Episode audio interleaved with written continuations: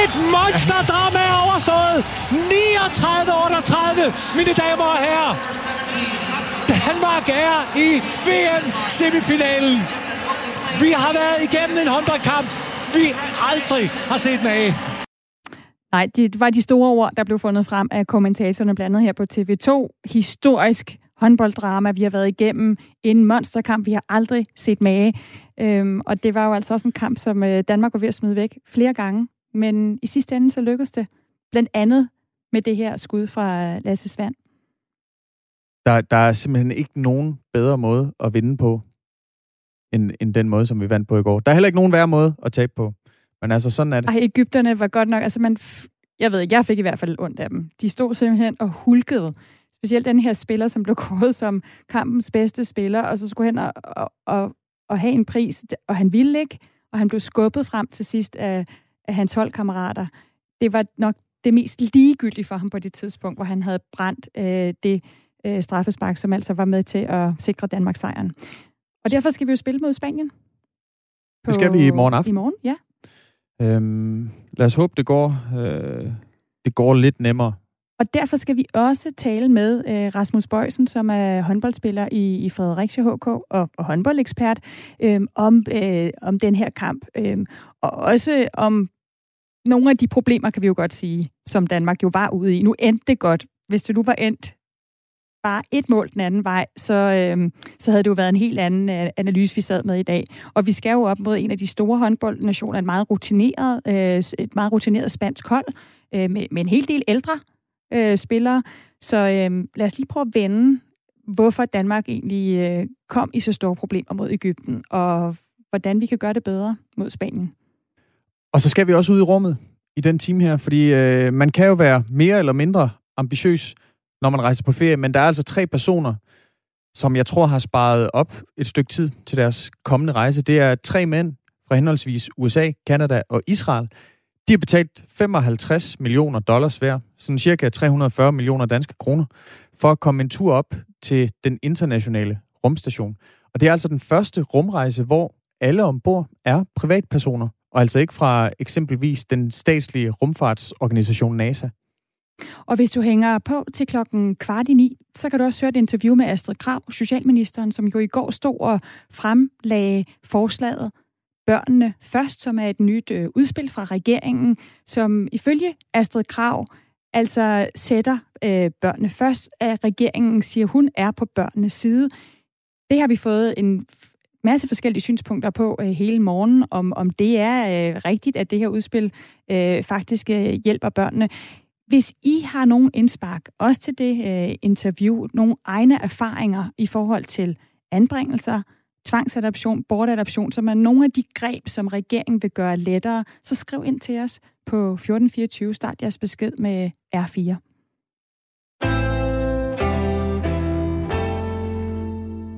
Den nuværende situation med nedlukning af skoler og fritidstilbud, den er altså ikke holdbar, og der skal lægges en plan for genåbning nu. Sådan lyder opråbet fra landets børnelæger og børne- og ungdomsorganisationer i dag i Berlingske. Godmorgen, Claus Birkelund Johansen. Godmorgen. Overlæge og formand for Dansk Pædiatrisk Selskab, der er en forening for danske børnelæger. Hvad er det, der får dig til at slå alarm nu her? Ja, vi ser under den her nedlukning, det mønster, som vi også så under den første nedlukning i foråret, at børn viser tegn på stadig stigende mistrivsel og ensomhed og social isolering. Og der, hvor vi ser det er, at der er en stigende, vi har stigende kontakt til en gruppe af børn, som udviser selvskadende adfærd, som har overdoseringsforsøg med for eksempel Panodil, som jo skal tolkes som et råb om hjælp. Og det man ser I en stigning af nu her under nedlukningen? Ja, altså det er jo altid svært med tal og sammenhænge her, men vi oplever en stigende tendens, og det er den samme tendens, som jeg hører fra mine kollegaer i resten af landet. Så hvad mener du, man skal gøre? Ja, jeg mener, at man så snart det overhovedet er muligt, og det vil jeg mene, det snart er, så skal man åbne skolerne, sådan at børnene kan komme i skole igen. Vi ved fra blandt andet den engelske undersøgelse, der for nylig er offentliggjort, at børn ikke smitter hinanden i samme udstrækning, som voksne smitter hinanden. Så med lidt fornuft og måske lidt flere af de her minkmilliarder i skolerne, så vil man godt kunne skabe nogle vilkår, hvor børnene sikkert og trygt, og også trygt for lærerne, vil kunne komme i skole igen. Hvis vi lige lader minkmilliarderne ligge, ved vi så, at det er fordi, at børnene ikke kan komme i skole, at vi ser den tendens her? Nej, altså det var det, jeg sagde før, at deciderede sammenhæng er altid svære at påvise. Men der er en stærk mistanke om det, og det bliver jo også fortalt fra for eksempel børnetelefonen, at de er i kontakt med børn, som oplever sig nedtrykte og ensomme på grund af den sociale isolering. Men at gå ud og påvise en sammenhæng, som er 100% klar, det er altid vanskeligt i sådan nogle situationer her.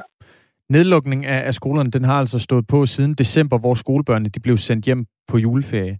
Lige nu, der er næste skæringsdato den 8. februar, men vi ved altså endnu ikke, om skolerne de åbner helt eller delvist til den tid, eller om nedlukningen den bliver yderligere forlænget.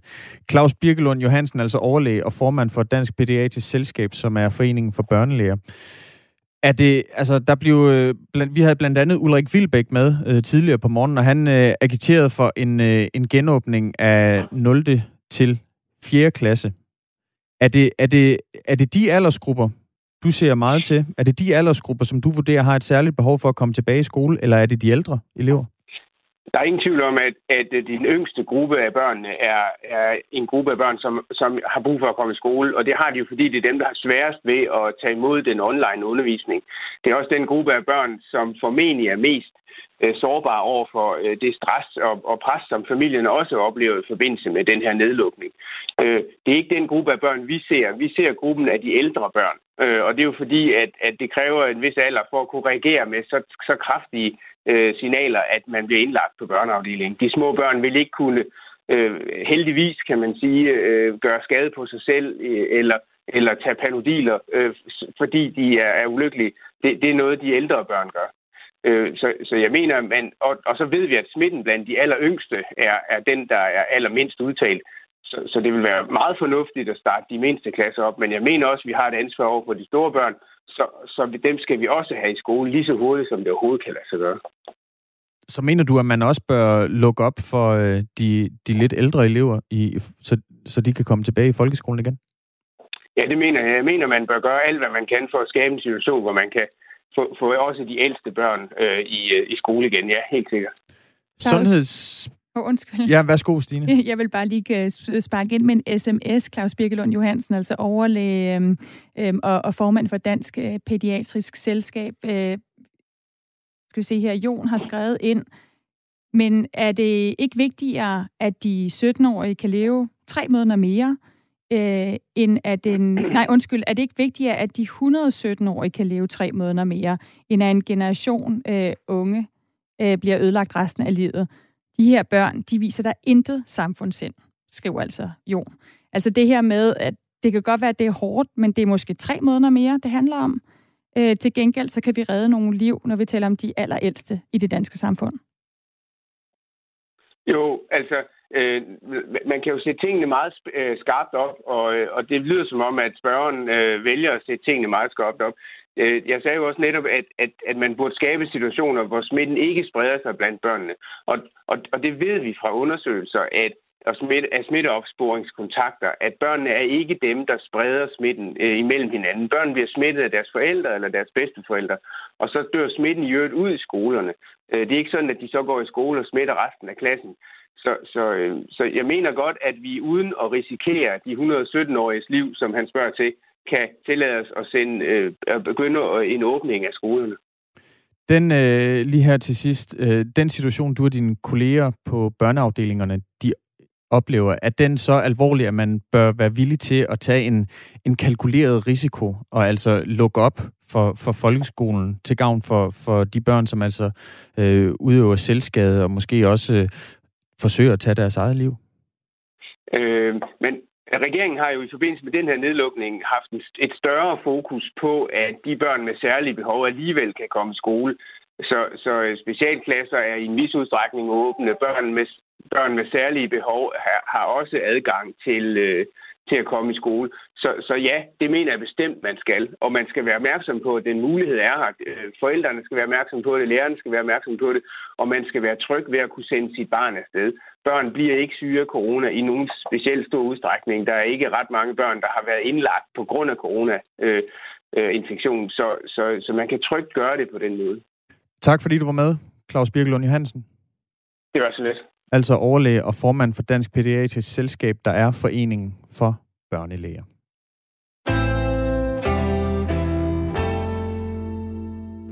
I regeringens nye udspil, der hedder Børnene Først, der vil regeringen ifølge dem selv hjælpe udsatte børn og unge. Og en af måderne, som regeringen vil gøre det på, det er ved at kræve flere tvangsadoptioner, når forældre viser sig ikke at kunne tage sig ordentligt af sine egne børn. Fordi forældrene har fået for mange chancer, det sagde socialminister Astrid Krag, da hun fremlagde det her forslag i går. Lars Landborg, godmorgen. Godmorgen. Du har lyttet til programmet her til morgen og skrevet ind til os med din egen erfaring. Du er nemlig selv adoptivbarn, hvor du altså blev adopteret af et par, som ikke selv kunne få børn i 1967, fordi dine biologiske forældre ikke kunne tage sig af dig. Prøv lige at fortælle, hvad den adoption har betydet for dig. Jeg må ikke lige starte med, fordi det sidste indslag, der har været omkring børnenes tilbagekomst i skolerne. Jeg kan ikke lade mig tænke på, prøv at forestille jer, det de lever i børnene nu om dagen, som ikke kan komme i skole, hvor svært de har det. Prøv at tænke sig at være et barn, der bliver kastet rundt mellem familier. Du bliver fjernet fra dine egne biologiske forældre, og så bliver kastet rundt mellem familier. Det er hele deres liv. I hvert fald hele deres barneliv, indtil de er 18. Jeg er selv adoptivbarn, ja. Jeg blev adopteret i 1967, fordi mine forældre, der kom fra Bornholm, ikke kunne varetage min tarv. Og jeg er faktisk mine biologiske forældre evigt taknemmelig. Og jeg er enormt taknemmelig for dem, der har taget sig af mig lige siden. Mm. Og du mener så... Det er jo langt svar på et kort spørgsmål. Ja. Men så kan jeg spørge dig, altså du mener, at den her ambition, som jo er ret klar i det her udspil fra regeringen om flere tvangsadoptioner, at den er helt rigtig. Prøv at fortæl, hvorfor du mener det. Jamen, jeg kan ikke lade være med at sige, at det er fantastisk. Endelig er det barnets tarv, vi varetager. Der har været noget snak i jeres program omkring det her med økonomien, og jeg kan ikke lade være med at tænke på, at det er måske et af de første skridt, jeg sådan lige kan komme på, hvor man begynder at tænke, hvordan forebygger vi i stedet for at helbrede? Altså, hele processen af det, de gør her, det er jo at gå ind og sige, hvordan varetager vi barnets tarv? Vi sætter barnet i centrum, og det er det eneste rigtige at gøre. Forældrene, det kan være mange grunde til, at de ikke kan varetage et barns tarv. Og det kan være så individuelt og så forskelligt. Men jeg tænker bare, at den største kærlighed, det er at sikre, at det barn, man har fået, som man ikke selv kan varetage, det er at give det til nogen, som kan varetage det. Mm. Altså Lars Landborg, som altså har skrevet ind til os og lyttet med her til morgen, og tak for at dele din egen erfaring også med det her. Tidligere på morgen, der talte vi med Ditte Brøndum, som er næstformand i Dansk Socialrådgiverforening, og hun hilser det her udkast velkommen. Hun er også bekymret for, at tvangsadoptioner kan udvikle sig til en spareøvelse for kommunerne, hvis det altså bliver lettere at gå den vej. Er det noget, der kan bekymre dig? Undskyld, er det stadigvæk mig, der er på? Ja. Det er fordi, jamen, du skriver jo, at du har erfaring ikke? Også med at arbejde med udsatte børn og har set en masse sager. Ja. Jamen, jeg kan slet ikke forstå, at det med penge, undskyld, jeg siger det, det lyder så nøgterne, så jeg ved ikke, hvad man skal kalde det, men pengene er ikke et issue i det her, fordi de kommer tifold igen. Hvis vi passer på små børn, så kommer en investering i et lille barn tifold igen. Og det der med at putte et barn i plejefamilie, og så den anden, og så næste og tredje. Jeg var så usvigeligt heldig at komme i en familie, og min storebror i øvrigt også var plejebarn. Han er desværre død nu. Men vi oplevede den der kærlighed fra et forældrepar, som ikke var vores biologiske forældre, men de var i hvert fald mor og far. Og økonomien må ikke være en forudsætning for, hvordan børnene de trives i vores samfund. Og skal det så ligge i kommunerne, eller skal det ligge i regionerne? Skal det være en ny statslig institution? Fordi jeg er da godt klar over, at det er et voldsomt indgreb i en vordende mors og fars tilværelse, hvis deres barn bliver fjernet. Lars Landborg, lige til sidst, hvad er det både for din egen historie og så dit arbejde med udsatte børn, der bekræfter dig i, at det, der foregår lige nu, ikke er på børnenes præmisser? Jamen, vi ser så mange udsendelser. Jeg har selv været som støttepædagog. Jeg har arbejdet i et fængsel for børn. Jeg har arbejdet i boligsociale helhedsplaner. Og det er meget, meget nemt, synes jeg, hurtigt at spotte de familier, hvor der er problemer. Altså, og der kan man sige, de problemer følger børnene. Jeg kan huske et eksempel, hvor hun tog til et andet land. Hun stak af. Hun har 3 børn. Det var hun fuldstændig ligeglad med. Hun har 3 små børn. Og vi stod bare der, hvad fanden, nu bander jeg radioen, det må man ikke. Hvad gør man, når en mor i hendes egen søgen efter livsglæde, eller hvad vi nu skal kalde det, dropper hendes 3 børn, og så bare tager afsted? De her 3 børn var jo fuldstændig overladt til, hvad gør vi nu, hvad gør vi nu? Og det kan ikke undgås, at den arv, som de børn måske desværre samtidig får, den viderebringer de. Jeg tænker, at det her det er den bedste investering. Vi kan ikke investere i noget, der er bedre, end at få bekæmpet den forbandede corona, og så passe på vores børn. Det er... Lars Landborg, tusind tak for at give det besøg med.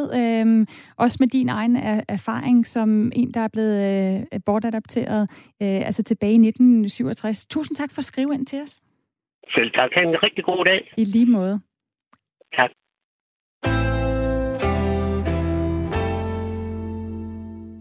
Og så skal vi runde håndboldkampen, som altså fandt sted i går. For det var nemlig en af de mest rutinerede spillere, som underpræsterede. Og derfor så blev det måske også lidt mere dramatisk, end de fleste brød sig om, da Danmark i går spillede sig i VM-semifinalen i håndbold. Der stod 35-35 efter 2 omgange forlænget spilletid, og det lykkedes altså først at slå de egyptiske værter efter straffekast, som blev afgjort på 5. danske forsøg. Det er Lasse Svane, der kommer frem. Og han bliver kaldt frem nu. Giver den. Ja! Han gav os Danmark går nok i Kairo! Jubel fra TV2's kommentatorer Thomas Christensen og Bent Nygaard. Slutstillingen blev altså, som de også får nævnt her, de gave gutter 39-38. Og vi bookede billet til semifinalen. Godmorgen, Rasmus Bøjsen. Godmorgen. Håndboldspiller i Fredericia HK, håndboldekspert og indehaver af hjemmesiden håndboldtransfers.com. Lad os lige høre en reaktion fra Mikkel Hansen efter kampen. Han fik jo et rødt kort, som udløste straffe til Egypten på et ret kritisk tidspunkt. Han sagde sådan her til Danmarks Radio efter kampen. Jeg var vel utrolig lettet efter... en stor fejl til sidst. Jeg ved ikke lige, hvor god jeg var i dag. Det må jeg sige. Jeg synes, jeg spillede meget, meget under niveau. Og havde en masse fejl, som jeg ikke burde have haft. Og i sidste ende, jamen, så var jeg vel skyldig, at vi ikke fik afgjort den allerede i første forlænget spilletid. Så, men fedt, at vi kom i mål. Rasmus Bøjsen, din vurdering af Mikkel Hansens præstation i går? Jo, men man kan jo selvfølgelig sige, som han lidt selv er inde på, så er det ikke hans bedste kamp, men det hæfter mig også ved, at han trods alt laver 10 mål og 5 assist, og også har nogle rigtig gode aktioner. Vi skal jo selvfølgelig også huske på, at han har været ude med det her maveonds. Flere af de andre spillere har været ude med, og man kan høre det på hans stemme, ikke? Den er helt sprød jo. I det her klip. Ja. Men man kan i hvert fald sige, at i de helt afgørende situationer, der rammer han ikke det niveau, som vi tidligere har set ham ramme. Men det var jo også en højdramatisk kamp, og man kunne jo også se, at flere af de andre spillere, også nogle af de egyptiske spillere, laver fejl, som de normalt aldrig vil lave. Men det viser lidt, hvor meget den her kamp den betød. Hvorfor kommer Danmark pludselig så store problemer mod Egypten? Nej, men først og fremmest, fordi Egypten er et rigtig fint hold med en rigtig, rigtig dygtig træner, som havde sat det her hold rigtig taktisk godt op, synes jeg. Egypten er et håndboldland, der virkelig er på vej frem, og vi skal huske det seneste VM i 19 var det også måske det hold, der kan jeg selv have problemer, hvor vi jo gik igennem VM med lutter sejre, så det er først og fremmest et rigtig dygtigt hold, som har nogle rigtig, rigtig store talenter, som er på vej frem. Egypten er et rigtig stort håndboldland.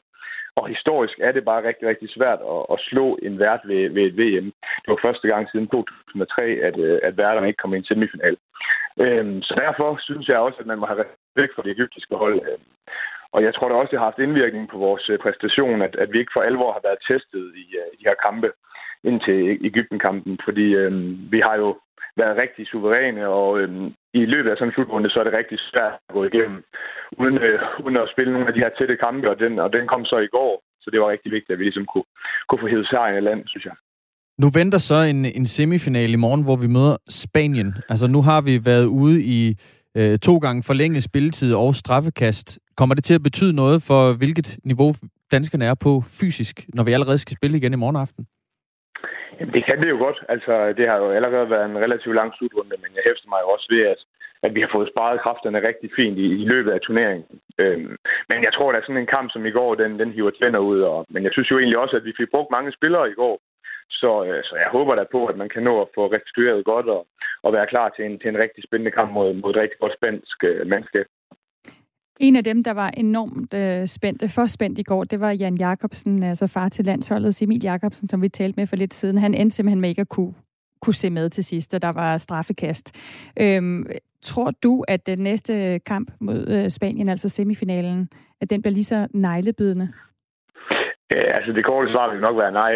Nu har jeg set rigtig mange kampe og fulgt det her landshold, og også mange andre hold i løbet af mange år. Og jeg må bare sige, at den kamp, vi så i dag, eller i går, den går jo lidt over historien. Altså, der er så mange ting i den kamp, som kan blive afgjort før tid, men det ender bare med, og sådan synes jeg tit, det er i håndbold, at det bliver ekstra dramatisk, og altså en straffekastkonkurrence i en kvartfinale, det er svært at slå, vil jeg sige. Så den her kamp, som også var blevet dømt af et rigtig godt kroatisk sommerpar, det synes jeg også, vi skal have med i ligningen. Det bliver en kamp, der bliver svært at slå, og jeg vil også sige, at jeg håber på, at det bliver lidt spændende, fordi det var da en hård omgang at komme igennem det der i går. Så du selv hele kampen, eller må du også gå væk en gang imellem og få en puster? Ja, men jeg vil sige, at jeg havde i hvert fald tæt på makspuls, men jeg formodede da trods alt at se hele kampen. Men altså, jeg synes, man lever sig virkelig ind i det her, fordi man også bare elsker håndboldsporten og synes, det er så fantastisk at følge med i de her slutrunder. Så jeg vil sige, at det var lidt vildt i går. Hvor står det danske og det spanske mandskab over for hinanden sådan styrkemæssigt? Jamen, jeg synes, det er meget lige. Altså, Spanien, synes jeg, er et fantastisk godt kollektiv.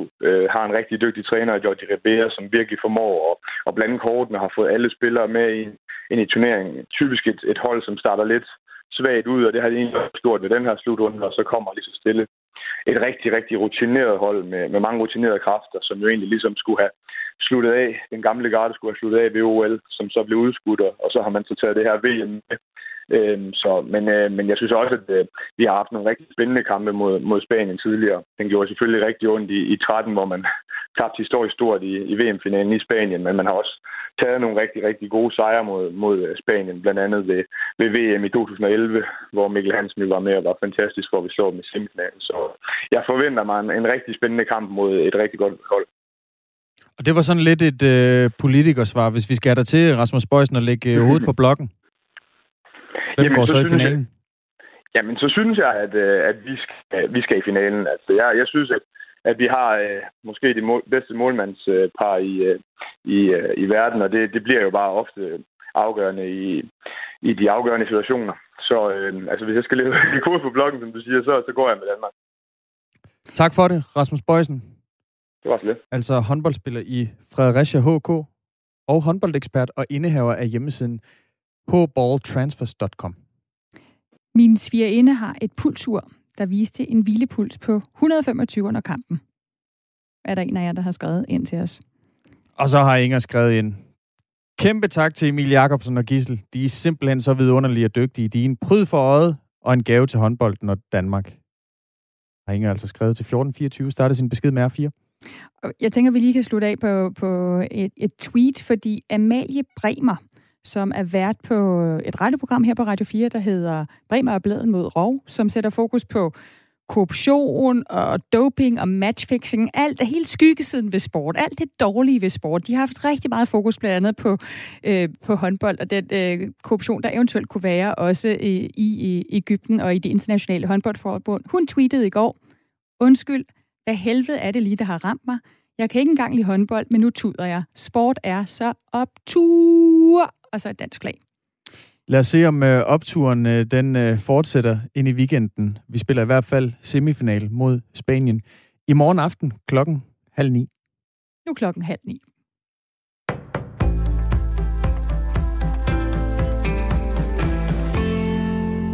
Det har store konsekvenser for børn og unges trivsel, at de lige nu er sendt hjemme fra skoler og uddannelsesinstitutioner, og derfor er landets børnelæger og børne- og ungdomsorganisationer i høj grad bekymrede, skriver Berlingske. Flere mener, at myndighederne skal gøre alt for, at skolerne kan åbne igen, så snart det er sikkert. Både de små klasser, hvor vi ved, at smittespredningen er meget begrænset, og så også de store klasser, fordi det er formentlig dem, der bliver ramt hårdest af den sociale mangel, de har. Siger Claus Birkelund Johansen, der er formand for Dansk Pædiatrisk Selskab, der er foreningen for børnelæger. Han fortæller, at nedlukningen har medført mærkbare konsekvenser på børneafdelinger landet over. Her oplever man blandt andet, at flere børn og unge har gjort selvskade. Også hos børnetelefonen er man dagligt i kontakt med børn, som oplever mistrivsel, fordi hverdagen har ændret sig. Og flere partier fra både rød og blå blok efterlyser, at regeringen snart meddeler, hvad der skal til, før at børnene igen kan komme i skole. Vi skal gøre noget ved klimaforandringerne nu, sådan lød det fra USA's præsident Joe Biden i aftes. In my view, we've already waited too long to deal with this climate crisis. We can't wait any longer. I mine øjne har vi allerede ventet for længe, sagde Biden, og derfor underskrev han en række præsidentielle dekreter, forklarede han. That's why I'm signing today an executive order to supercharge our administration's ambitious plan to confront the existential threat of climate change. It is an existential threat.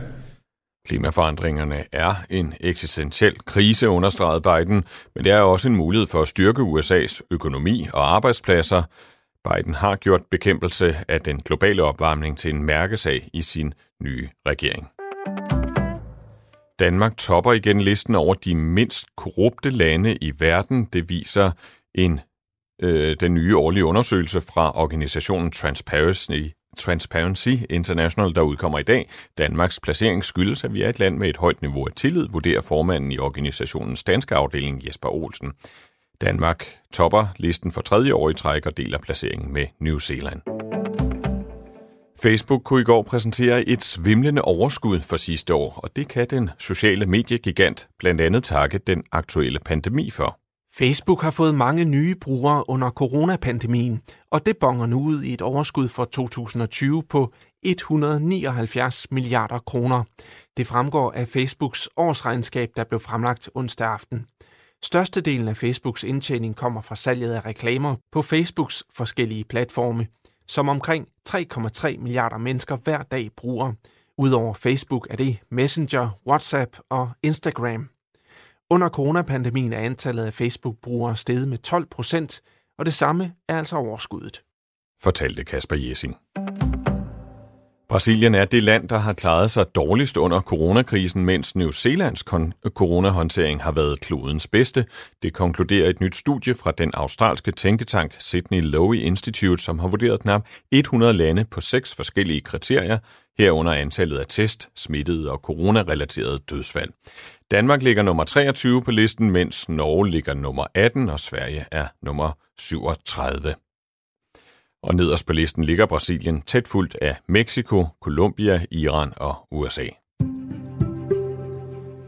Endnu enkelte snebyer på Bornholm og ellers stort set tørt vejr med lidt eller nogen sol. Temperaturen stiger til omkring eller lige over frysepunktet, og vinden bliver svætjævn i dag. Og der er risiko for pletvis rim- og isglatte veje i hele landet. Det var slut på nyhederne på Radio 4 i studiet Anders Weber.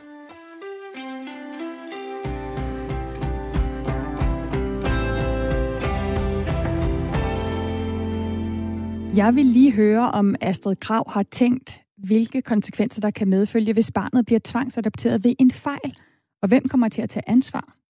Det spørgsmål, de 2 spørgsmål stiller Mariem til os på en sms. Og det er ret beset Astrid Krag, hun stiller spørgsmålet til. Og det er jo fordi, at vi har Astrid Krag med. Det er nemlig rigtigt. 8:45, der skal vores socialminister forsvare det her udspil. Børnene først, som regeringen altså kom med i går.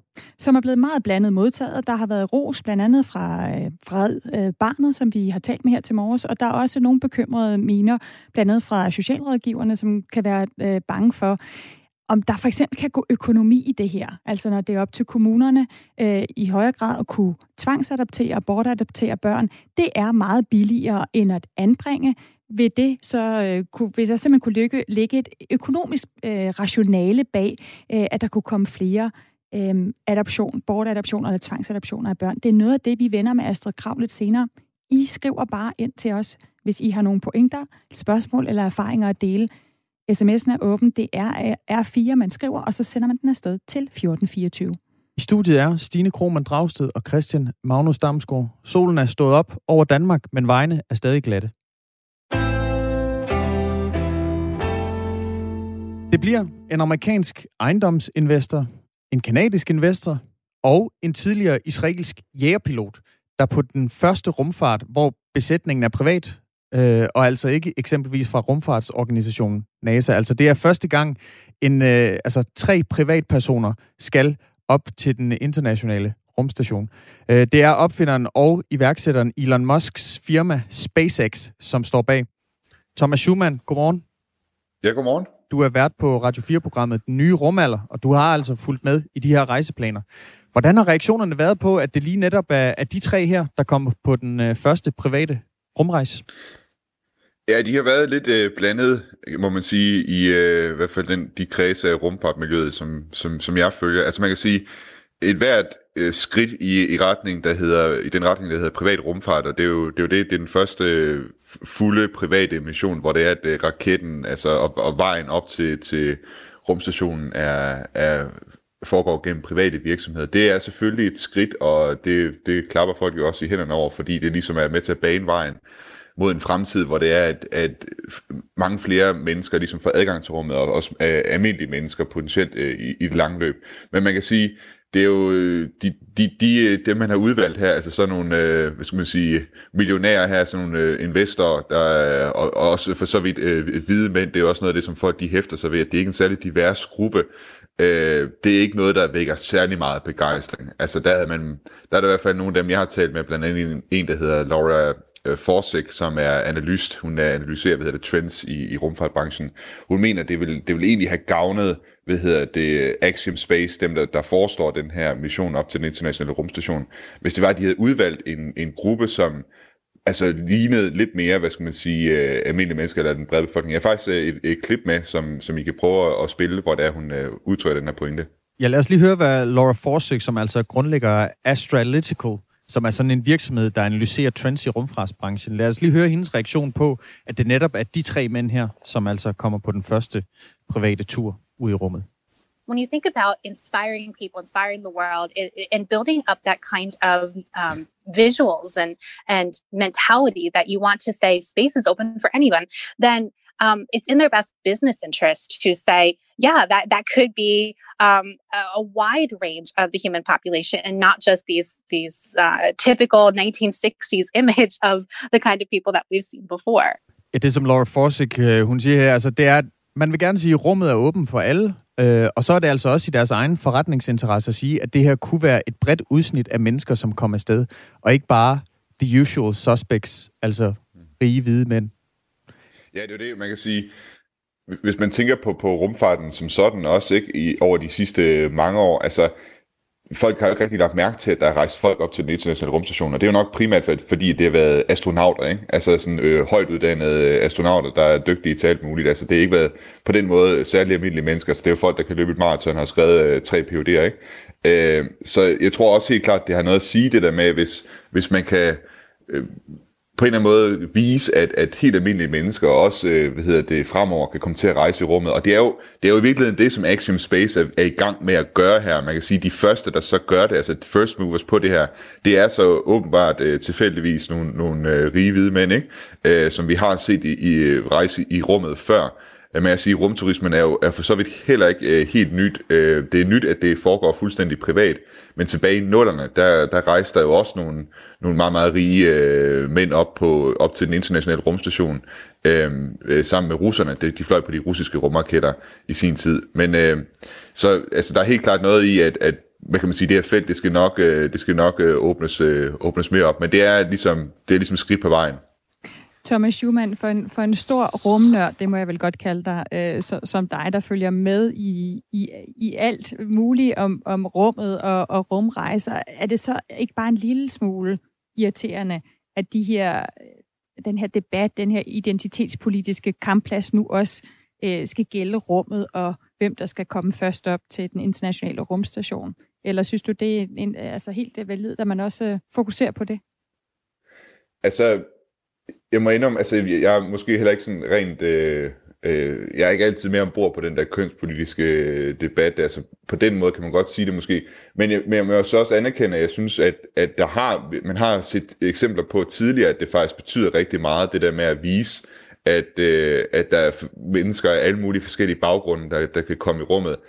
Tilbage i 86, der valgte NASA jo at sende en skolelærer i rummet, en kvindelig skolelærer. Det endte jo så med en katastrofe. Det, jeg kan ikke huske, hvad rumfærgen hed. Det var den første, der sprang i luften. Men der var en stor begejstring forud for det, at man ville sende en helt almindelig skolelærer, der ikke var en NASA-uddannet astronaut.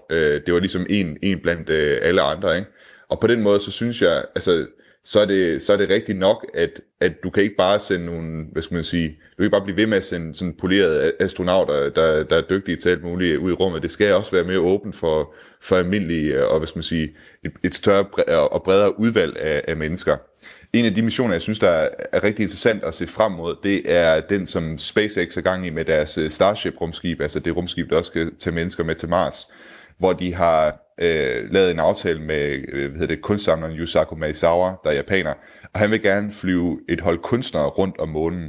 Og det synes jeg faktisk er et meget, meget spændende initiativ, det der med at få sådan nogle mennesker med os, som kan tage nogle af de her oplevelser og indtryk med tilbage og ligesom repræsentere dem for resten af menneskeheden. Så jeg tror der er noget om, at selvfølgelig det her, det kan ikke kun være, noget for rige hvide mænd. Der er også en effekt, som nogen taler om, den såkaldte Elysium-effekt. Hvis folk har set filmen Elysium med Matt Damon, hvor det er, at verdens 0,01% rigeste mennesker, de er ligesom flyttet ud i rummet, og jorden, det er bare en skrotbunke mere eller mindre, hvor folk de lever i armod. Altså, der er måske også, man skal også passe på med, at rumfarten ikke kommer i bad standing med offentligheden. Og det tror jeg godt, at hvis det ligesom er det billede, man bliver ved med at processere, at det er kun for en bestemt gruppe af mennesker, så risikerer man også at skyde sig selv i foden. Hvad er det for en tur, de skal på, de tre rige hvide mænd her? Jamen, de skal jo i virkeligheden på en tur, der minder meget om den, som Andreas Mogensen var på op til den internationale rumstation. Altså en 2-dages tur på den her Crew Dragon rumkapsel, som SpaceX har udviklet op til rumstationen, og så skal de bo deroppe i 8 dage. Og man kan sige, at den internationale rumstation, det er jo ikke noget luksushotel. De kommer jo til at bo i et laboratorium i de der 8 dage, de kommer til at være deroppe, men det er de sikkert meget tilfredse med, uanset, for der findes ikke rigtig nogen alternativer. Missionens kommandør, han er altså tidligere NASA-astronaut, og han skal altså tøjle den rumkapsel, der går under navnet SpaceX Crew Dragon. De 3 rejsende, de hedder Larry Connor, Mark Pathy og Eitan Stippe, og de har altså betalt $55 million, altså knap 340 millioner danske kroner hver for billetten. Det her, det er altså anden bølge af rumturisme. Russerne, de har gjort det muligt for sådan lidt mere almindelige mennesker at rejse til rummet før. Hvorfor bliver det her vækket til live igen, Thomas Schumann? Ja, man kan sige, i russernes tilfælde, der var det også cirka den samme pris i virkeligheden, folk de skulle betale dengang. Og men i virkeligheden, så er det nok det, der er sket, ikke? Det er, at vi har fået en adgang til rummet, som minder mere om den, som russerne faktisk skulle tilbyde tilbage i 00'erne, som også lå omkring de der $55 million, så vidt jeg husker, det var det, det kostede. Det, der er sket her, det er jo så, at der er kommet russerne, de blev ved med at skrue prisen op, efter at amerikanerne, de pensionerede rumfærgen, og man kan sige, den russiske arbejdskraft er også blevet dyrere, så prisen på at sende folk op på rumstationen med russiske raketter er blevet dyrere over årene, er nået op omkring de der $100 million. Men så er SpaceX kommet ind her som privat virksomhed, der kan finde ud af at genbruge sine raketter og producere raketterne på billigere vis, og kan nu tilbyde rejser op til rumstationen på de der $55 million, som er åbenbart sådan et sweet spot for i hvert fald en eller anden gruppe af mennesker, som har råd til at betale den pris for at komme i rummet. Og jeg tror, den pris, den kommer vi til at se, blive ved med at falde, særligt når der er SpaceX, de kommer i gang med at flyve deres Starship-rumskib, som altså så vidt jeg forstod i hvert fald, ville kunne tage mennesker til Mars. Det er i hvert fald deres plan for 1 million danske kroner. Så er det lige før, at folk i middelklassen også kan sælge deres ejendel her på jorden og så tage til Mars.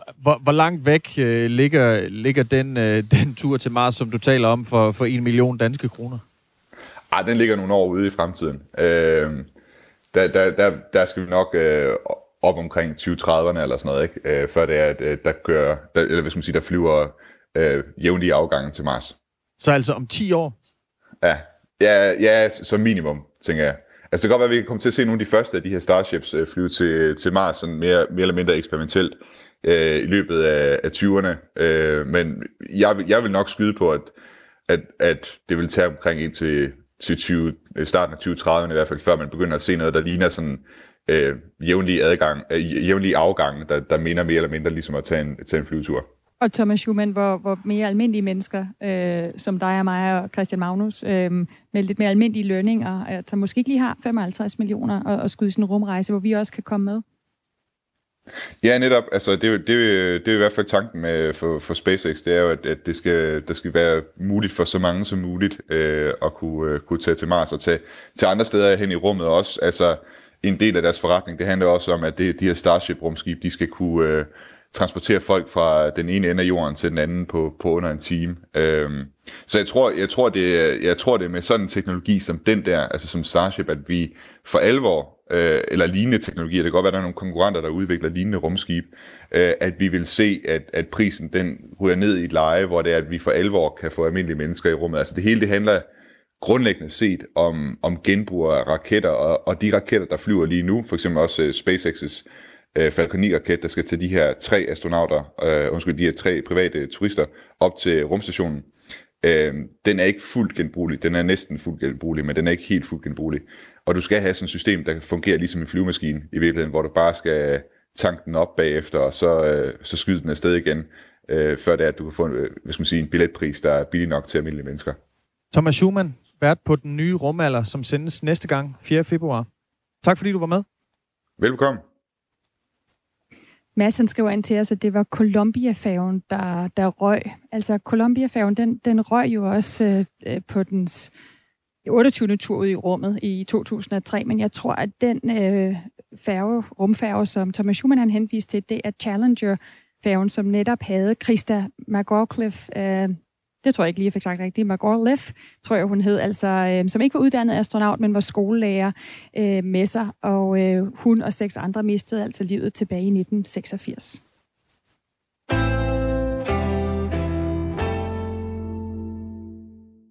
Flere udsatte børn skal have et nyt hjem.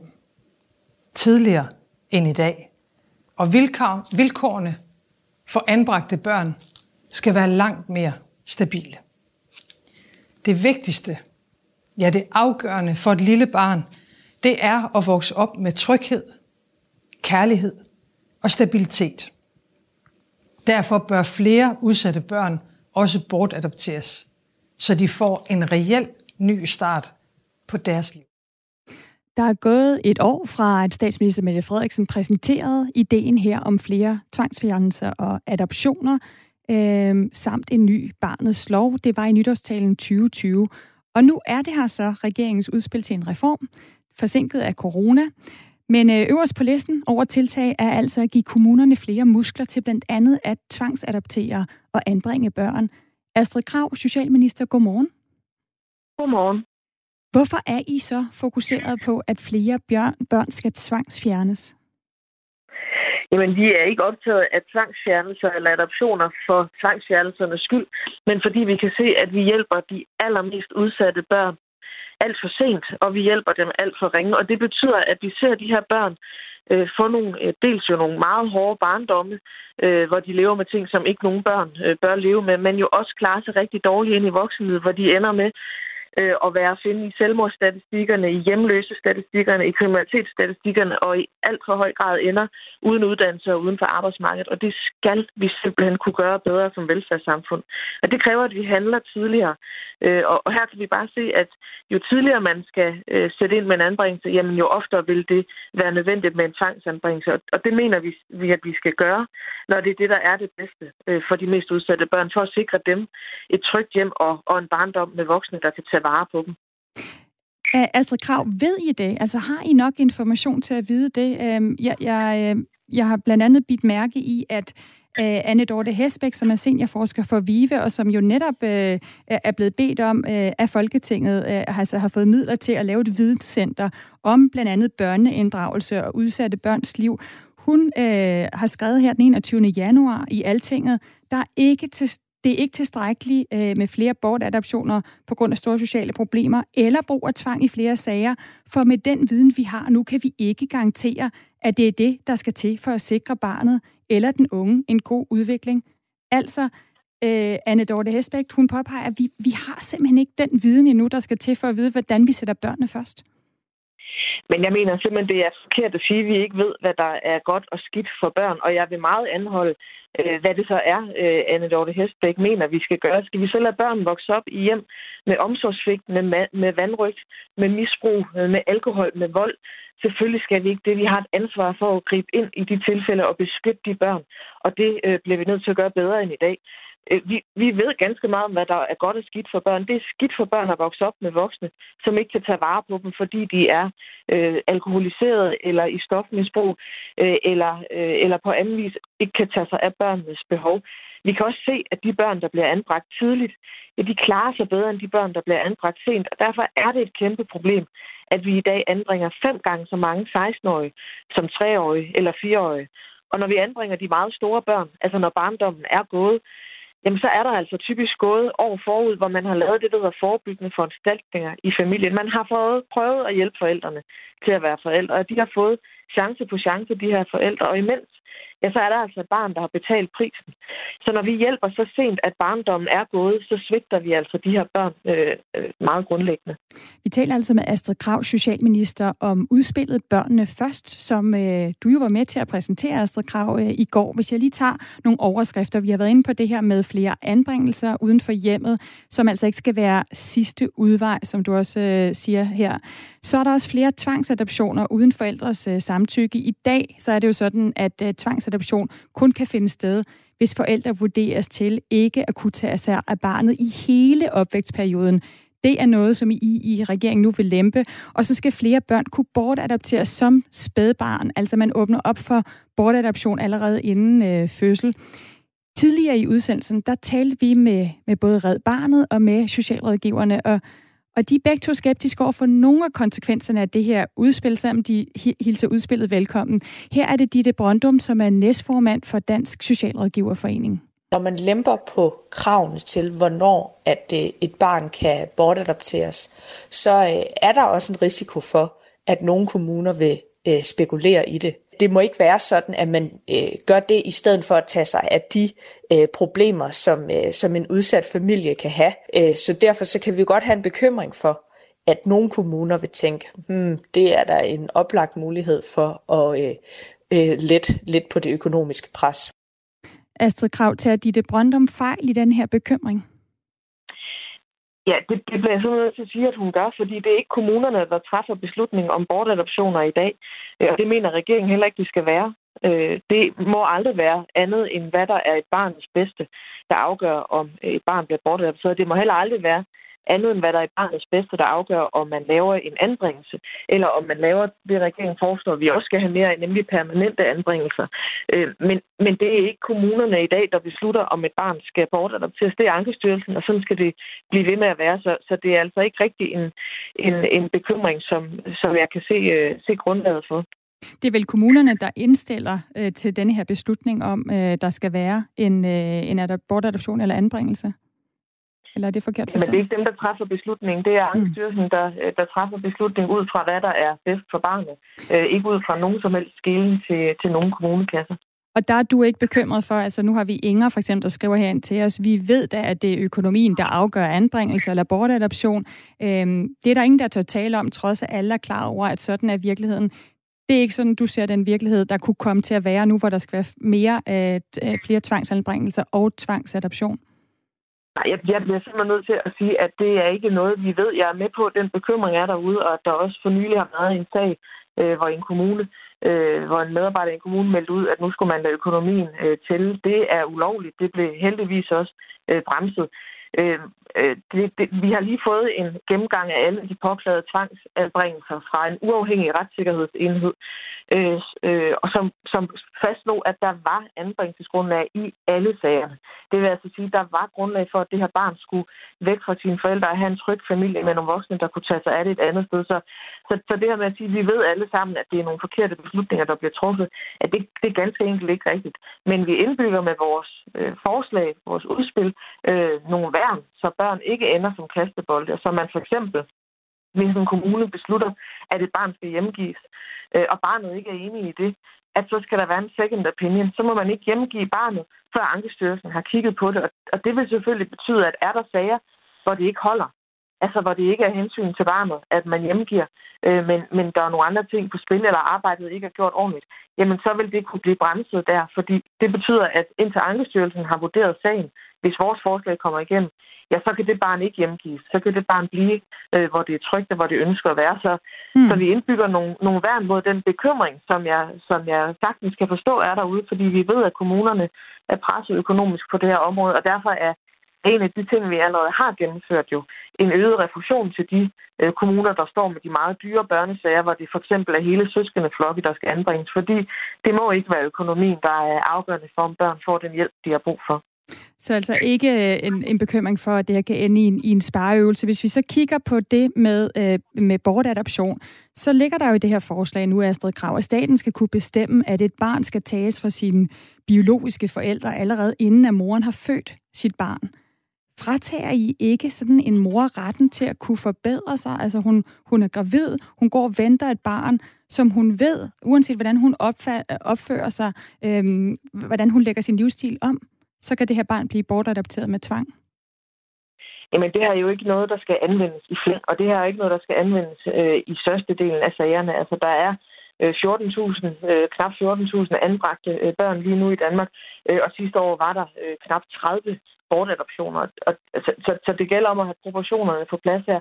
Og det er ikke sådan, at en bortadoption sker ud af det blå. Det vil jo typisk være en forælder eller en mor, der har fået tvangsfjernet flere børn i forvejen, fået tvangsfjernet børn ved fødslen, fået bortadopteret børn, hvor vi i dag jo faktisk også bortadopterer børn fra helt små, men vi kan ikke træffe en beslutning, før barnet er født, og det betyder, at i dag så kommer de her spædbørn til at være de første afgørende måneder af deres liv hos en plejefamilie, hvor de ikke skal blive for fast derefter og kunne komme hjem til den adoptivfamilie, der skal være barnets forældre og barnets familie livet ud.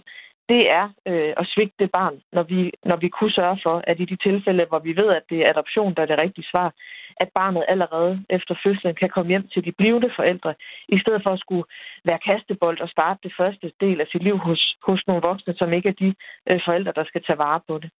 Astrid Krag, nu siger du, når vi ved, at adoption er det rigtige svar, er det ikke netop det, der kan være svært at finde det rigtige svar? Nikolaj skriver blandt andet ind til os. Prøv at spørge Astrid Krag til den situation, hvor der er faglig uenighed om forældrenes evne til at være forældre. Altså hvor myndighedernes fagpersoner når frem til, at barnet skal fjernes, men hvor forældrene indhenter andre vurderinger og når til et andet resultat.